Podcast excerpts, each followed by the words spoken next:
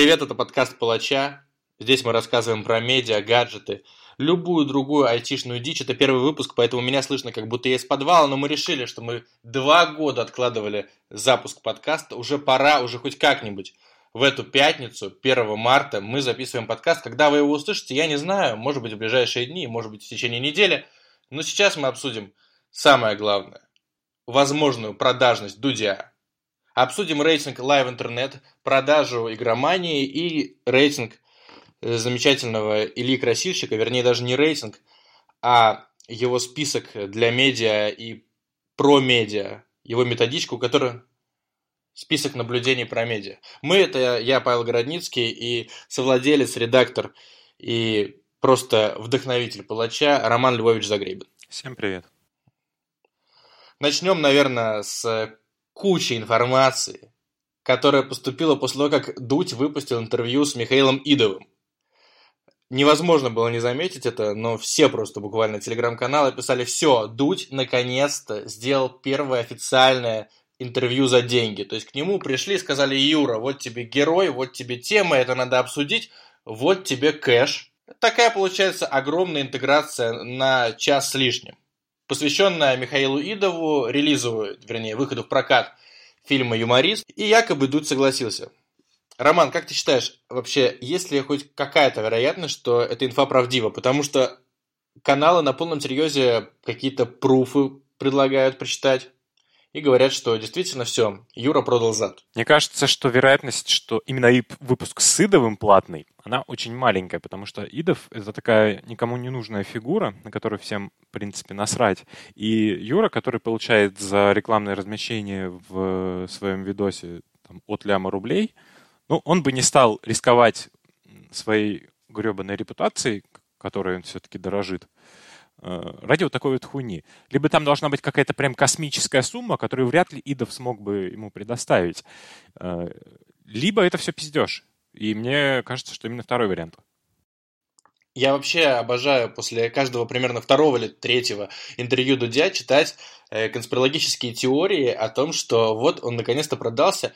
Интервью за деньги якобы было с Цикала. Интервью за деньги, насколько я помню, обвиняли в том, что он брал у усатого чувака, который перед выборами очень сильно пиарился, Грудинин, который потом свои усики сбривал.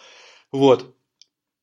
Естественно, просто про каждого гостя, который не был, да, который как бы не был эм, уничтожен Дудем, или как сказать, которому Дудь не задавал какие-то неудобные вопросы, про каждого героя говорили, что он занес бабла или за него занесли. И это выглядит, ну, просто странно. То есть хочется сказать этим авторам этих идей, вы бы могли хоть что-нибудь новенькое это придумать. У вас каждый раз одинаковая пластинка. Дудь продал выпуск целиком.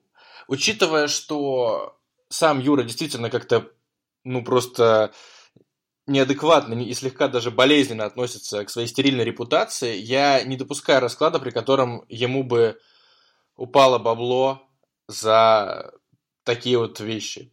Тем более за пиар фильма, который ему, вероятно, понравился. Если бы фильму не... Я просто не могу себе представить, зная немножечко Дудя, я не могу себе представить ситуацию, чтобы ему не понравился фильм, но он взял за, него, за деньги за его продвижение. Это абсурд. И я так понимаю, что у него вообще такая тактика, в принципе. Он занимается продажами рекламы строго в рынке, не дороже и не дешевле. И я, например, спрашивал у него два с половиной года назад, всего лишь еще до Вдудя, до всего, сколько у него стоит, чтобы он провел свадьбу, и сколько у него стоит э, пост в Инстаграме. Тогда пост в Инстаграме стоил, кажется, 15 тысяч рублей, свадьба стоила 70. Вот. И другое какое-нибудь мероприятие для знакомых. Для незнакомых, я так понимаю, дороже. 1150, наверное, ну, может быть, в два раза больше. И он таким был на самом деле всегда. То есть он не любит брать больше денег, чем то, что может дать. И здесь был бы неравноценный обмен. Ну сколько вот его должны были занести, чтобы он обсуждал час Идова и юмориста? Ну 10 миллионов рублей, 15 миллионов рублей – это не в его стиле совершенно. Ну да, плюс нужно понимать, что э, выпуск у Юры Дудя, он вообще не идет, собственно, э, герою на пользу. Потому что э, есть люди, про которых и до выпуска Дудя никто не вспоминал, и после. В принципе, всем на них насрать. То есть это, это сомнительный такой пиар. Я помню еще историю, когда был Ганфлат у в Дудя, очень приятный парень, конечно, и опять же, появилось сразу же несколько постов, что вот продюсеры Ганфлада, которому нужно продвигать тур на 50 городов, привели парня к Юрику Дудю, чтобы они там как-то побазарили. Ганфлад собрал свои там 8 с лишним миллионов просмотров, но, насколько я помню, у него некоторые города тура отменились, потому что просто в этих э, там крошечных локациях не знали о том, что есть такой ганфлат, и, видимо, не покупали билеты. Я только с этим связываю частичный провал тура. Сейчас ганфлат собирает А2 питерский вообще без проблем. Но вот тогда, опять же, была такая история, что говорили, будто бы покровители рэпера принесли Юрию Дудю котлету. Ну и обратный пример, тот же Фейс, который побывал у Дудя на пике своей карьеры – и потом выпустил этот свой проклятый альбом, и сейчас никому нахуй не нужен. Никакой Дудь ему не помог, естественно. Ну, там не совсем, на самом деле, так. Э, он пришел в октябре, насколько я помню, 2017 когда действительно был на пике. Потом, после Дудя, стал вообще и просто не в рот ебенно популярным. Потом завалил конец тура, потому что уже бешено устал, не был готов к таким нагрузкам. И ушел в подполье. И Э, как раз люди привыкли, что Фейс генерирует инфо- инфоповоды каждый день, твитит там, что-то еще исполняет, а он пропал. И э, публика, вот его, это категории 12 она сразу же как-то подумала, ну все, Фейс умер, нужно искать новых кумиров, буквально там через неделю его молчания. И он в сентябре, это же было в интервью BBC, э, совершенно делал вид, что не переживал о том, что у него тысячами люди валят из официальной группы, о том, что у него срываются концерты. То есть между провалом Фейса и интервью у Дудя прошел год. Но здесь Иван Дремин виноват абсолютно сам. Наоборот, ему как раз Дудь поспособствовал э, тому, чтобы Ваня был, ну, наверное, на тот момент э, в топ-3 самых э, обсуждаемых и резонансных рэперов России. Даже когда Оксимирон вынес дизастер, он первое, что написал в Твиттер, «Я роняю Запад, У». Вот, и это был такой трибют Фейсу. Так что нет, я совершенно не верю в то, что Дудь может за деньги сделать полный выпуск. Скорее всего, вот если допустить, да, вот просто, что Дудю какая-то выгода все-таки капнула с этого интервью, возможно, появились какие-нибудь, ну, к примеру, переговоры или там просто Э, витает это сейчас в воздухе. Допустим, у Дудя есть э, какая-нибудь идея фильма, на которую ему нужно не 500 тысяч рублей, как на Сергея Бодрова. Ну, бюджет фильма это не тайна. 500 тысяч рублей примерно, включая сценарий, съемки. Ну, например, не 500 миллионов, а, ну, например, 20 миллионов рублей или 15 миллионов рублей, которые... Я из... думаю, 20 миллионов рублей Юра Дудь найдет и сейчас. 20 миллионов рублей тут... Юра Дудь найдет у себя в кармане, безусловно. Это, это по-любому. Но какому человеку, особенно блогеру, особенно когда все настолько стремительно меняется, ну, понятно, что Дудь сейчас, у него позиции мега крепкие, но какому человеку с доходом, ну, допустим, у него там получается в месяц стабильно, как говорил Сергей Доренко, ну, 10 миллионов, ну, даже если 15, все равно ты так просто эти 20, там, 30, 40 миллионов на идею фильма, ну, не возьмешь, потому что это, скорее всего, не отобьется, потому что это чисто для души, потому что там у тебя есть еще какие-то стремления, потому что, например, как сам говорил Юра Дудь в интервью The Flow в свое время, он хочет сейчас поработать, потом дети подрастут, и чтобы они были корешами с его там, дочкой и сыном. И то есть он после 40, видимо, особо работать не планирует. И я так понимаю, что он занимается как раз накоплением капитала, и я не думаю, что ему настолько кайфово тратить десятки миллионов рублей. Так вот, если у него есть эта идея, допустим, не знаю, про какого-нибудь, ну, абстрактно, Цоя, хотя я знаю, что Цоя, он, ну, как бы не совсем возвеличивает, про какую-нибудь группу тараканы. Вот такая вот идея, которая просто ну, не взорвет, но хочется сделать качественно, круто, с богическими съемками там, и так далее, с какими-нибудь еще актерами. Может быть, вот есть у него такая мечта, просто остаться в истории не только интервьюером, но еще и там режиссером, сценаристом, продюсером. И тогда те люди, которые спонсировали и продюсировали фильм «Юморист», возможно, могли бы ему помочь. Насколько я понимаю, это структура какие-то близкие к «Газпрому», кстати. То есть ничего стыдного в таком сотрудничестве я не вижу абсолютно. Ну, и опять же тогда вопрос, а можно ли считать такой выпуск проплаченным? Ну, вряд ли э, инвесторы когда будут вкладываться в фильм Юрочки Дудя, поставят ему условия. Вот ты сделай выпуск с Идовым, и тогда мы тебе дадим инвестиции. Ну, Но это работает на уровне связи, на уровне связи. Если... Типа вот, э, ты нам, ты, ты нам выразил респект, мы сейчас тебе выразим респект. Я думаю, что Юра Дудь и без этого без проблем найдет какого-нибудь инвестора. Ну, придет к какому-нибудь Мише Ходорковскому, с которым он уже делал выпуск, и скажет, вот надо мне денег, сделаем пиздатый фильм. И вряд ли Миша Юрию Дудю станет отказывать, учитывая, как у него плохо все идет с открытой Россией репутационно. Ну и таких людей, у которых можно попросить денег под какую-то движуху, у Юры, я думаю, довольно много. Так что делать платный выпуск, зашквариваться, когда у тебя все хорошо, ну, он, он бы просто не стал. Конечно, у всего есть своя цена. Если бы там была действительно космическая сумма, ну, я не знаю, там какая должна быть сумма, 500 миллионов рублей, действительно, вот, которые я упоминал, ну да, а кто откажется сделать платный выпуск за 500 миллионов рублей? Ну, тогда к Юрию вопросов никаких нет. Ну, блядь, предложили. Но ну, понятно, что это не та ситуация, которая у нас есть с Сидовым. Вот если выйдет интервью с каким-нибудь кремлевским политиком, которого он начнет облизывать, там уже могут появиться вопросы. Но такого выпуска никогда не выйдет у Юры. Я, кстати, помню, в конце 2015 года был флешмоб, или, может быть, в начале 2016 был флешмоб «Кадыров Патриот России». Бондарчук, Басков и другие э, наши натуралы с русской эстрады – позировали с таблицами, с таблицами, с табличками белыми, и было написано «Кадыров, патриот России». Я спросил у Дудя, скажи, пожалуйста, за какую сумму ты бы встал с такой табличкой? Он сказал, что если бы на земле не осталось еды, и было бы просто вот какие-то последние две корки хлеба для его детей, и нужно было бы, чтобы получить эти две корки, встать с такой табличкой, он бы это сделал. Но ни при каком другом сценарии этого бы не произошло. Я думаю, что здесь действительно так. Он не э, жадный чувак, реально он не помешан на деньгах, он помешан на процессе и на результате. И это мега, правильно, мега правильный настрой.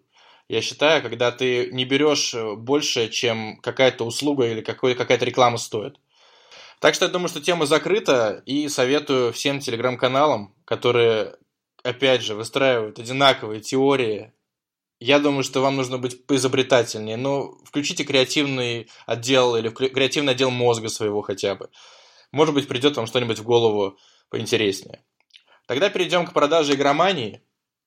Я так понимаю, что это какое-то культовое издание. Я совершенно не интересуюсь медиа про игры. Я не играю в игры уже лет, наверное, 7, плотно, плотно не играю. А в компьютерные игры не играю уже лет 10. Они мне просто не интересны. Ну, компьютерные игры равно видеоигры, естественно. Но «Игромания» — это журнал, про который я слышал, когда мне было и 10, и 11 лет. Роман, вот ты скажи, пожалуйста, насколько это важное издание, насколько его продажа, именно продажа бренда тоже важна. Ну, э, игромания, я, кстати, вообще был подписчиком игромании. Я где-то в 2006-2008 году каждый месяц покупал этот журнал. Ну, потому что я, в отличие от Павла Марковича, всегда фанател по видеоиграм. И ну, как-то тогда интернет-издания игровые, они не были так популярны. Действительно, все было в принте. И был вот этот «Страна игр», гениальный журнал, и была «Игромания». «Игромания» просто было больше контента, ну, в «Стране игр» был, может быть, контент более качественный. Но я любил читать «Игроманию», у них была прикольная верстка, но э, когда э, все вот это начало переходить в онлайн, у игромании возникли очень большие проблемы, потому что сайт у них был отвратительный. Он медленно работал, он уебищно выглядел. И э, релевантность игромании сейчас по сравнению с тем, что было в том же 2006-2007 году, когда они, наверное, были изданием про игры номер один в России, она очень сильно упала. Поэтому вот эта новость про то, что э, игромания продается, ну, она, конечно, важная, но не та новость, которая может перевернуть рынок изданий про э, геймдев. И она интересная в другом аспекте. Кто участвует в передаче, как будет производиться эта процедура и что будут с этим активом делать. Потому что что из себя представляет игромания сейчас, это издание с не таким большим количеством трафика и, по сути, мертвым принтом, потому что журналы сейчас уже никто не покупает. То есть, что можно вынести из игромании, чтобы это имело какую-то ценность для современного, актуального издания, которое смотрит будущее, ну, это непонятно. И так как издание продается неизвестному собственнику, ну, вызывает большие вопросы. Кто это покупает и как это будут использовать? Но я бы не сказал, что там мало трафика. Я смотрел по SimilarWeb, 8 миллионов, это на уровне сайтов iPhones.ru, TJournal, VC.ru. Это солидные ресурсы, и хранить совсем игроманию нельзя. Э, я так понимаю, что главная версия сейчас, кто ее покупает, это дагестанцы из окружения Гаджим Актива. Я немножечко общался с Гаджим Активом и немножечко общался с теми, кто его знает. Лично мы не разговаривали. Вся коммуникация шла через Facebook. И мне рассказывали, что когда возник вопрос с Канобу еще давным-давно, его надо было у кого-то выкупить. Я не силен вот в этих давних медиа-историях. Скорее всего, у Рамблера какого-нибудь. Нужно было выкупить Канобу, и Гаджи привлек своих знакомых богатых дагов. Я, опять же, не факт, что это правдивая инфа. И, вероятно, если просто строить дальше эту же теорию, вероятно, сейчас эти же даги Э, помогают ему стать собственником игромании. А по поводу суммы, вот это самое интересное. Э, потому что ресурс собирает 8 миллионов посетителей в месяц. Ну, визитов в месяц. Э, уников там явно поменьше, допустим, 5-6 миллионов, хорошо. У него сильный бренд, про игроманию, мне кажется, слышали все, но мне в приватном разговоре один из сотрудников крупного медиахолдинга, в котором, в частности, находится, ну, вернее, присутствует один из главных техноблогеров России, один из главных журналистов в истории России. Ну, я думаю, что сейчас все поняли, о ком идет речь. Так вот, э, этот эксперт из этого медиахолдинга сказал мне, что за игроманию заплатят меньше миллиона долларов. Мне кажется, это очень мало за такое медиа. Ну, ты просто смотри не только на показатели трафика, а еще и на показатели финансовые. Мы, конечно, их не знаем, но так как это э, издание старое, с редакцией, со штатом, очень большая вероятность, что по финансам у игромании все не очень хорошо. И все вот эти э, печатные издания, которые потом переходили в интернет, у них очень большие проблемы с тем, чтобы урезать издержки. То есть они имели раньше огромный штат, потому что нужно было там регулярно выпускать вот эти материалы, и реклама в принте она стоила довольно дорого. Э, а сейчас нужно давать что-то быстро, оперативно и, может быть, не такое фактурное, не такое детальное вот эти все издания, которые раньше делали глянцевые журналы, ну, они просто не справляются с тем, чтобы превратить это в прибыльный, прям маржинальный такой бизнес. И, скорее всего, в игромании есть в этом плане проблема, раз стоимость не такая высокая. Но мне сказал этот же эксперт, что стоимость э, высчитывается так. Э, берется средняя выручка за три года – добавляются 30%, и вот эта сумма получается. Но средняя выручка за 3 года получается, что у игромании в районе, там, если 30%, ну, грубо сейчас прикинуть, э, получается в районе 45 миллионов рублей в год, но это не такой уж бездарный актив. Просто покупаешь, оптимизируешь, выгоняешь всех ненужных верстальщиц, бухгалтерш. Я сейчас не имею в виду строго женщин, ну, короче, просто сокращаешь штат, выкидываешь ненужных людей, которые просиживали жопы в креслах, и ты в шоколаде. Если бы у меня был э, лям баксов, я вполне вероятно бы купил бы себе сайт э, с э, посещаемостью 8 миллионов, и думаю, что отбился бы относительно быстро. Ну, если в контексте игромании. Поэтому Гаджим Актив мы одобряем. И если даже не Гаджим Актив покупает, то в любом случае покупатель в порядке там с головой.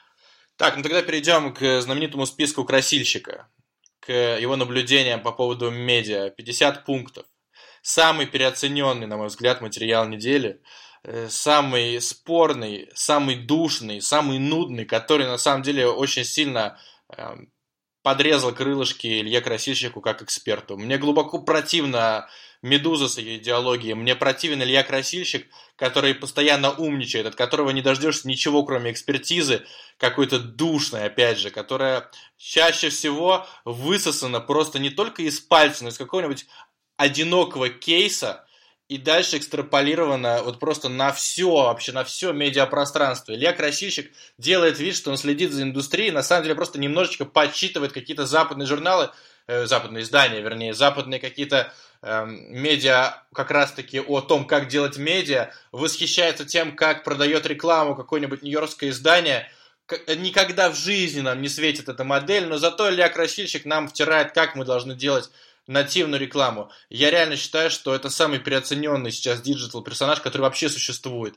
И вот это просто фигура из эпохи Фейсбука, эпохи, которая ушла примерно в 2016 году. Уже неинтересно читать Фейсбук. Фейсбук это новый LiveJournal. Когда люди из Фейсбука ведутся на то, что Твиттер захлопнулся, Твиттер больше не работает, это лишний пример того, насколько деградировала аудитория этой жалкой американской соцсети Марка Цукерберга. Так вот, Илья Красильщик нигде толком, кроме Фейсбука, себя не проявил. А там он писал вот эти вот на много абзацев лонгриды, которые собирали лайки только за счет того, что у человека был бэкграунд в афише. И только за счет того, что «Медузу» принято любить за некую объективность. И список из 50 пунктов – это список человека, который оказался в кризисе идей, у которого э, абсолютно шаблонное и устаревшее мышление, и который вот написал число 50 в заголовок только потому, что оно красивое, потому что он в каком-то исследовании много лет назад увидел, что если ты напишешь какую-то астрономическую там цифру или число в заге, особенно первый, то обязательно будет много кликов. Он мог написать 40, 35, 28, он написал 50, чтобы точно люди нажали. В итоге у него есть пункты, типа «Вы выдохните, спасибо за внимание». Илья, ты украл у меня 5 минут моего времени своей душниной. Я считаю, что э, этим постом он просто отправил себя на пенсию как в медиа, так и в диджитале. И я бы на месте Аркадия Воложа, который нанимал Илью Красильщика, вызвал, вызвал бы на ковер себе и сказал, Илюша, ты работаешь в Яндексе, пожалуйста, завязывай умничать. Сколько можно? Мы, конечно, не сторонники того, чтобы следить за поведением сотрудников в соцсетях, но, Илья, ну ты же выглядишь просто как человек с заносчивым ебалом знатока. Вот эта фраза Гнойного за полтора года, одна из немногих, которая не устарела. Роман, какие у тебя впечатления? Потому что у меня сгорела жопа вот основательно. У меня сгорела жопа, ну вот еще, когда я тебе писал. То есть в заголовке написано 50 наблюдений, и половина пунктов э, этого текста, это вообще никакие не наблюдения, это какая-то херня просто. Э, то есть ты читаешь, и информационной э, какой-то ценности эти наблюдения его якобы, они вообще не имеют. Пункт номер 12. Издание Lifehacker, в скобочках очень большое, это плагин Google, хозяйки на заметку, ответы на вопросы что, блядь, из этого пункта я должен вынести. Это наблюдение, как будто человек сидел на лекции, где кто-то очень быстро вот так вот разговаривал, fast flow выдавал, и он в тетрадочке куриным почерком... Пометки какие-то поделал, да, да. это абсолютный бред. Чувак, если ты э, выкладываешь, если ты рассчитываешь, что это будет тиражироваться, цитироваться, тиражироваться слово из-за времен игромании, если это будет цитироваться, то ты, будь так любезен, ну раскрой мысль. Я вот недавно писал, ну не хочу себя приводить в пример, я недавно писал просто 20 э, своих наблюдений о медиа, журналистике и так далее вот за последние 6 лет. И у меня был огромный соблазн все это дать настолько же тезисно но я заставлял себя хоть как-то прояснить, потому что, ну, люди не все живут digital ом, не все знают э, чужие показатели, чужую посещаемость, чужие какие-то финансовые данные. А Илья Красильщик это сделал как будто для своих. Но если ты делаешь для своих, ну, распространяй это внутри Яндекса, ну, передай свои любимые медузоньки. Ну, не знаю. Я еще не понимаю издание vc.ru, которое это все опубликовало так вот, типа, мы мы не, мы не могли пройти мимо в таком духе. Ну, это же красильщик, он же 24 года был главным редактором афиши. А на самом-то деле, если просто прочитать эти пункты, он либо слишком упрощает, либо совершенно не выкупает вообще, что происходит. Ну, либо у него сейчас после увольнения с «Медузы» в жизни все очень плохо, потому что ну вот ты говоришь, пишет для своих, но даже для своих нужно написать как-то структурно. А тут просто какой-то бессвязный текст. Довольно характерно, что красильщик столько лет проработал с Галиной Тимченко, которую все называют Галя, и не ответил этим текстом на ее главный вопрос. Она же обожает спрашивать, чтобы что, мы это делаем, чтобы что, вот эти 50 наблюдений, чтобы что, чтобы выговориться тебе, Илья, ну, не знаю. Это все, ну, вот просто меня лично убеждает в том, что Илья Красильщик бесконечно переоценен. Потому что, например, три года назад я залипал его в Фейсбуке, два года назад я был одним из первых, кто подписался на его канал в Телеграме про нативку. Но скажу честно, вот все эти тезисы, которые он публиковал у себя в канале, у себя в Фейсбуке, они либо лежат на поверхности, ну, может быть, просто мы уже люди нового поколения, и нам это кажется очевидным, а ребята-то все-таки, он 87-го года рождения, они там начинали в эпоху начала нулевых, когда ничего этого не было, а мы сейчас видим все вокруг, вот два клика, и ты видишь лучшую нативную рекламу где угодно. И не только нативную, потому что я лично не считаю нативную рекламу самой эффективной, можно сделать все гораздо прикольнее. Так вот, и я просто читал, читал, а потом отписался везде, потому что, ну, понял, что я разочаровываюсь в человеке, которым когда-то восхищался. А потом я начал анализировать, а почему я им восхищался. А восхищаться им принято по умолчанию. У него много детей, он такой шаристый специалист, вот красильщик и так далее. Ну, как бы, это уже настолько мемная фигура, что, может быть, ты слышал, может быть, нет, но в Штатах, кажется, или не в Штатах, неважно, несколько лет назад создали приложение для того, чтобы вести календарь месячных, ну, фактически просто приложение календарь месячных, и назвали его Илья Красильщик. Короче, закрываем тему Ильи Красильщика, он расстраивает. Я надеюсь, что хоть что-нибудь полезное я от него когда-нибудь почерпну, потому что периодически до сих пор я захожу к нему в Фейсбуке, а там какие-то грустные истории о переезде из Риги в Москву. Э, я вот ненавижу вот эту манеру людей, которым чуть за 30 сейчас. Э, может быть, ты понимаешь, о чем я говорю они в Фейсбуке пишут, например, спасибо Кате, которая мне привезла шкаф, спасибо Димону, который... Да, начинают там перечислять 50 людей, Причем без, без, без, без меншена уже. Типа, меншен это мавитон, но перечислить надо. И остаются только имена. Какая Катя? Какой Димон? Фейсбук это просто токсичнейшая для интеллекта и вообще для извилин соцсеть. Я снова вспомню наш разговор с Юрием Дудем, ну, Юрий Дудь какой-то ментор этой программы, этого выпуска, конечно, но как-то он сказал, что он станет счастливейшим человеком на свете, когда сможет позволить себе вообще не заходить в Facebook.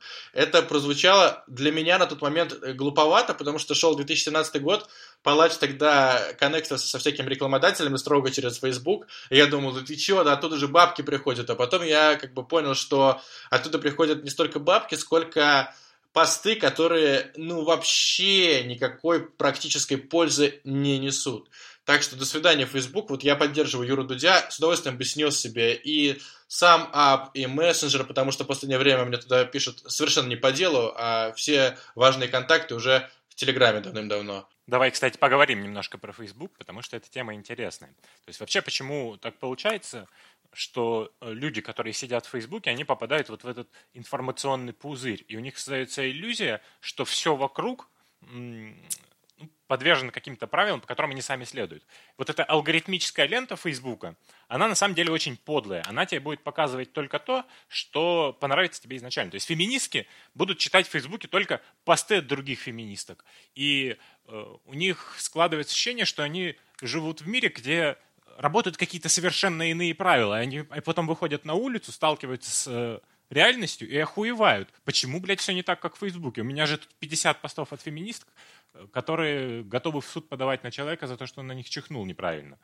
И э, вот эти алгоритмические ленты, они на самом деле гробят медиапространство не только в Фейсбуке, а везде.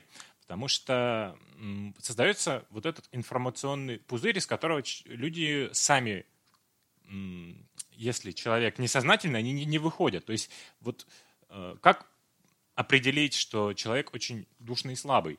Э, он будет в этом пузыре сидеть, и ему некомфортно за пределы этого пузыря выходить, и его все устраивает. Он не будет э, читать какие-то альтернативные мнения. Он просто будет дрочить на вот эти вот однообразные посты, ставить гребаные лайки и писать комменты «Да, да, как же ты прав, как же ты права, как же все охуенно».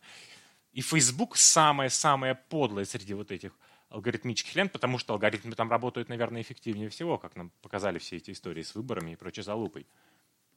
Причем, если ты скажешь человеку, ну, алло, выбирайся из пузыря, он скажет, нет, это вы в пузыре, это не я в пузыре, это вы, это ты, ты конкретно ты так поступ... Ты не читаешь, потому что тебе не хочется, а я читаю, потому что как бы вот мне, мне нравится, это современное мышление, оч, очнитесь. И э, есть супер подлая фича Фейсбука, которая, кстати, полностью доказывает твою теорию, и меня она раздражает больше всего, я каждый раз харкаюсь в экран, если честно, когда это происходит.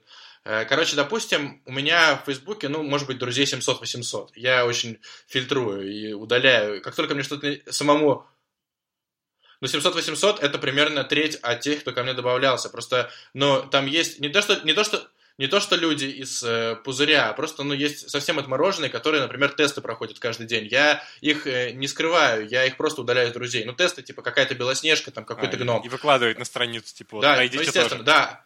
Да, естественно. Так вот, и когда к тебе добавляется новый друг, допустим, ты видишь, там, к тебе добавилась какая-нибудь пиарщица, у которой с тобой там 85 друзей. Ну, ты думаешь, ну, пусть будет эта пиарщица у меня, что, она мне мешает, что ли? И первым делом ты просто нажимаешь отписаться по умолчанию. Ну, то, есть, то есть там есть подписка, что ты видишь ее в ленте. Я не хочу видеть ее в ленте, я не знаю, что это за человек, мы не знакомы лично, мне не интересна жизнь этой пиарщицы. Ты нажимаешь отписаться сразу после того, как она к тебе добавилась. И Facebook такой, да, да, ты отписался, но ты видишь ее после этого в ленте, и тебе приходится еще раз отписываться. То есть вот, этот вот, вот это действие, когда ты отписываешься от человека после добавления в друзья, оно не имеет ни так, никакого совершенно смысла, как и 50 наблюдений красивых.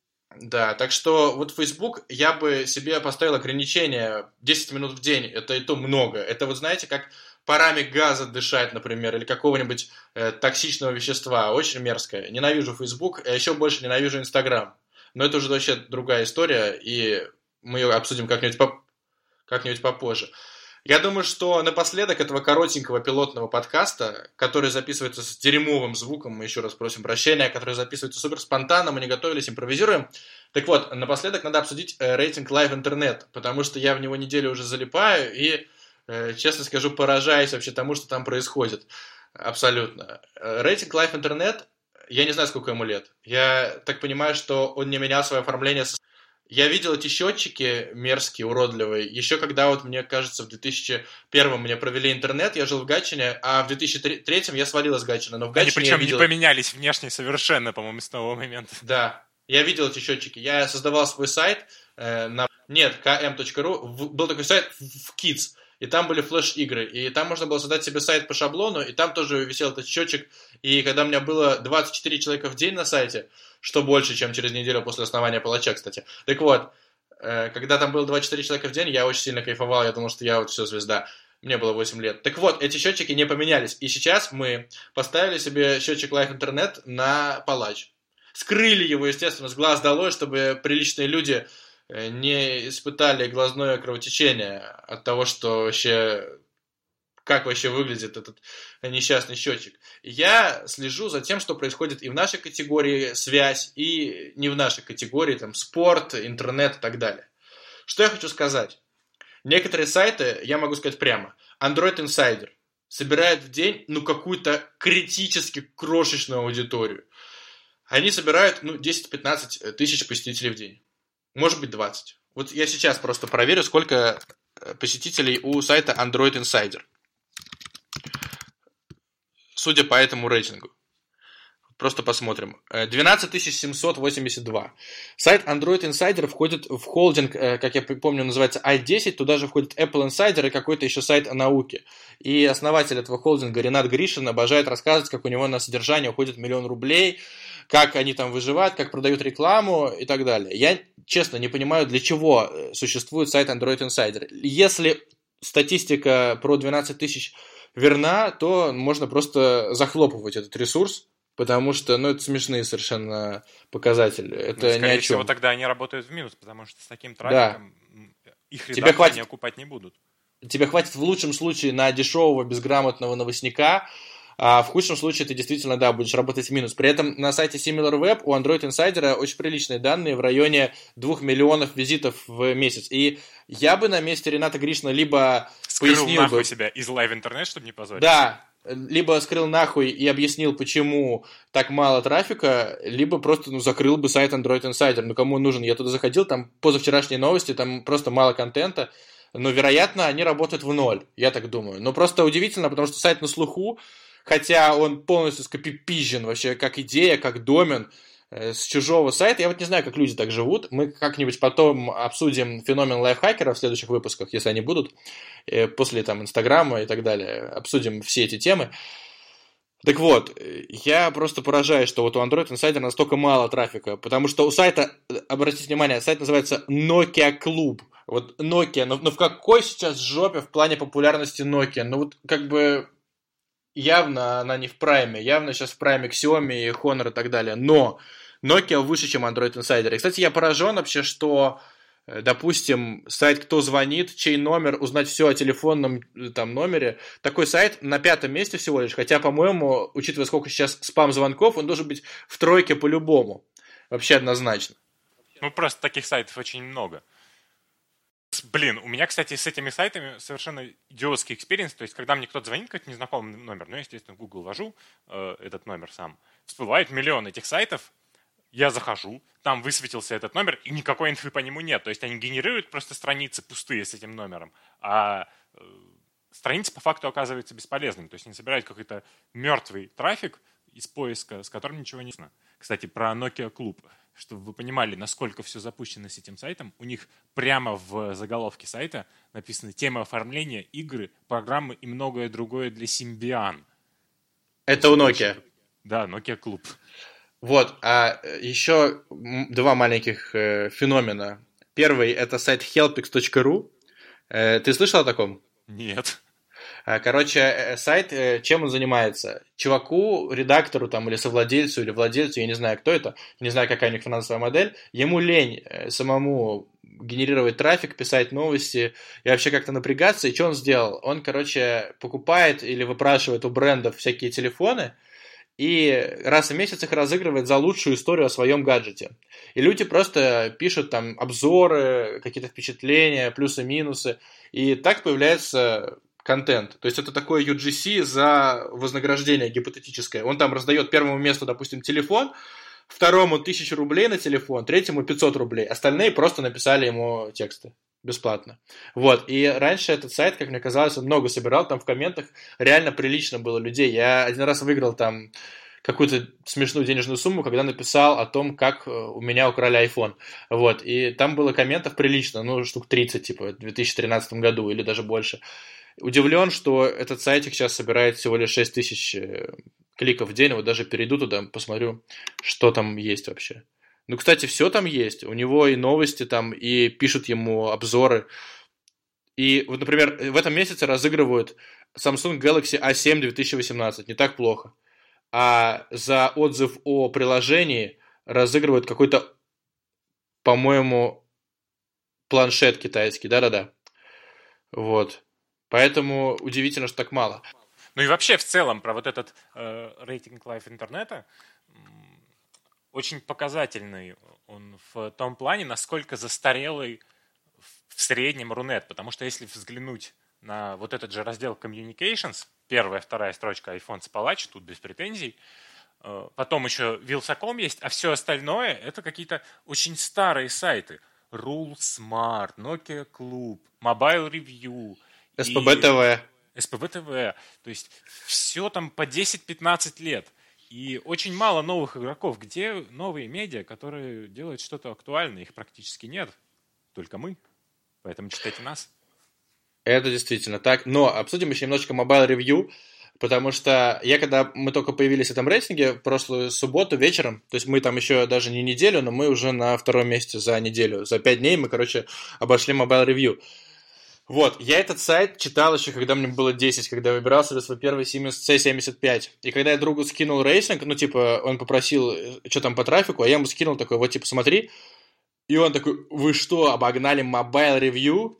Серьезно? Для людей, которые в нулевых выбирали смартфоны, Mobile Review это нечто, ну, просто такое сакрам... сакраментальное, да, грандиозное, ну, вот просто главный ресурс о смартфонах, и они даже представить себе не могут, что там есть еще какие-то сайты или еще какие-то там медиа о гаджетах, которые могли бы потеснить великого Эльдара Муртазина. А если смотреть объективно на ситуацию, то Mobile Review это однообразные, душные, скучные, унылые обзоры смартфонов, которые выполнены вот реально по одинаковому шаблону людьми, которые далеко не всегда даже, например, хорошо фотографируют. Ну, то есть они из раза в раз плохо фотографируют и говорят, ну, это типа камера говно, ну, что-то камера тут не очень. Этот ресурс ангажирован, причем бешено ангажирован. Мы понимаем, кем и как, ну, если вы вдруг не в курсе, то там максимально не любят Apple и слишком обожают Samsung и некоторые китайские э, бренды. Но меня больше всего поражает, когда они в заключении всегда пишут «нареканий по связи нет». Я еще не видел смартфона, где было написано, знаете, ловят как говно,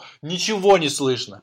И вот ты просто читаешь эти строчки, а они там, ну... С, с... А я видел, видел. У него выходил э, обзор iPhone 4, там просто целый раздел был, как с пятью разными способами хватался за iPhone 4 и следил, как у него падают, падают полоски.